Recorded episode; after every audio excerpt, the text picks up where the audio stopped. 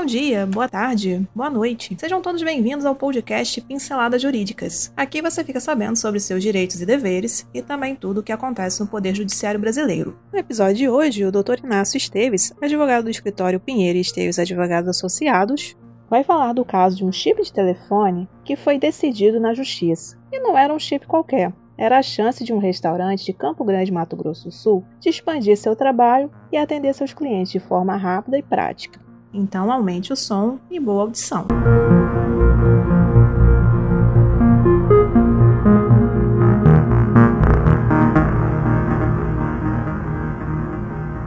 Falha em chip de telefone gera indenização de 10 mil reais. Determinada empresa de telefonia foi condenada ao pagamento de indenização de 10 mil reais a dono de restaurante em Campo Grande, que teve prejuízos ao não conseguir atender seus clientes com entregas porque o chip da. Em julho de 2019, o consumidor adquiriu um chip de uma determinada empresa de telefonia visando expandir seu negócio de lanchas e, em decorrência, confeccionou e distribuiu materiais de divulgação com o um novo número de telefone, bem como também divulgou junto às redes sociais.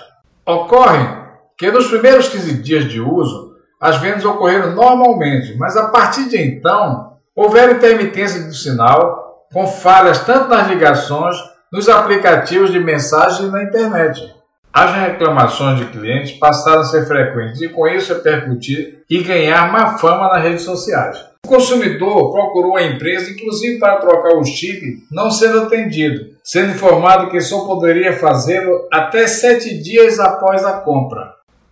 Ajuizada a ação, a segunda Câmara Civil de Campo Grande confirmou a sentença de primeiro grau, entendendo o relator, desembargador Eduardo Machado Rocha, que restou demonstrado que houve falha e que esta falha na prestação de serviço causou a ofensa à honra do requerente, que ficou impedido de manter contato com seus clientes, e que a recorrente demandada, por sua vez, não juntou aos autos nenhum documento de que o chip era comento, não estando funcionando ônus que lhe cabia, sendo patente a falha de serviço justificando a condenação da empresa ao dano moral de 10 mil reais, o que considerou condizente com a função de reparar a ofensa sofrida pelo autor e de punir a empresa para que não reitere a situação.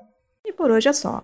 Agradecemos sua atenção e esperamos ter lhe ajudado com este conteúdo. Toda semana são lançados dois novos episódios. Este podcast tem o apoio técnico-jurídico da Pinheiro Esteves Advogados Associados e o apoio tecnológico digital da Clã de Soluções Digitais.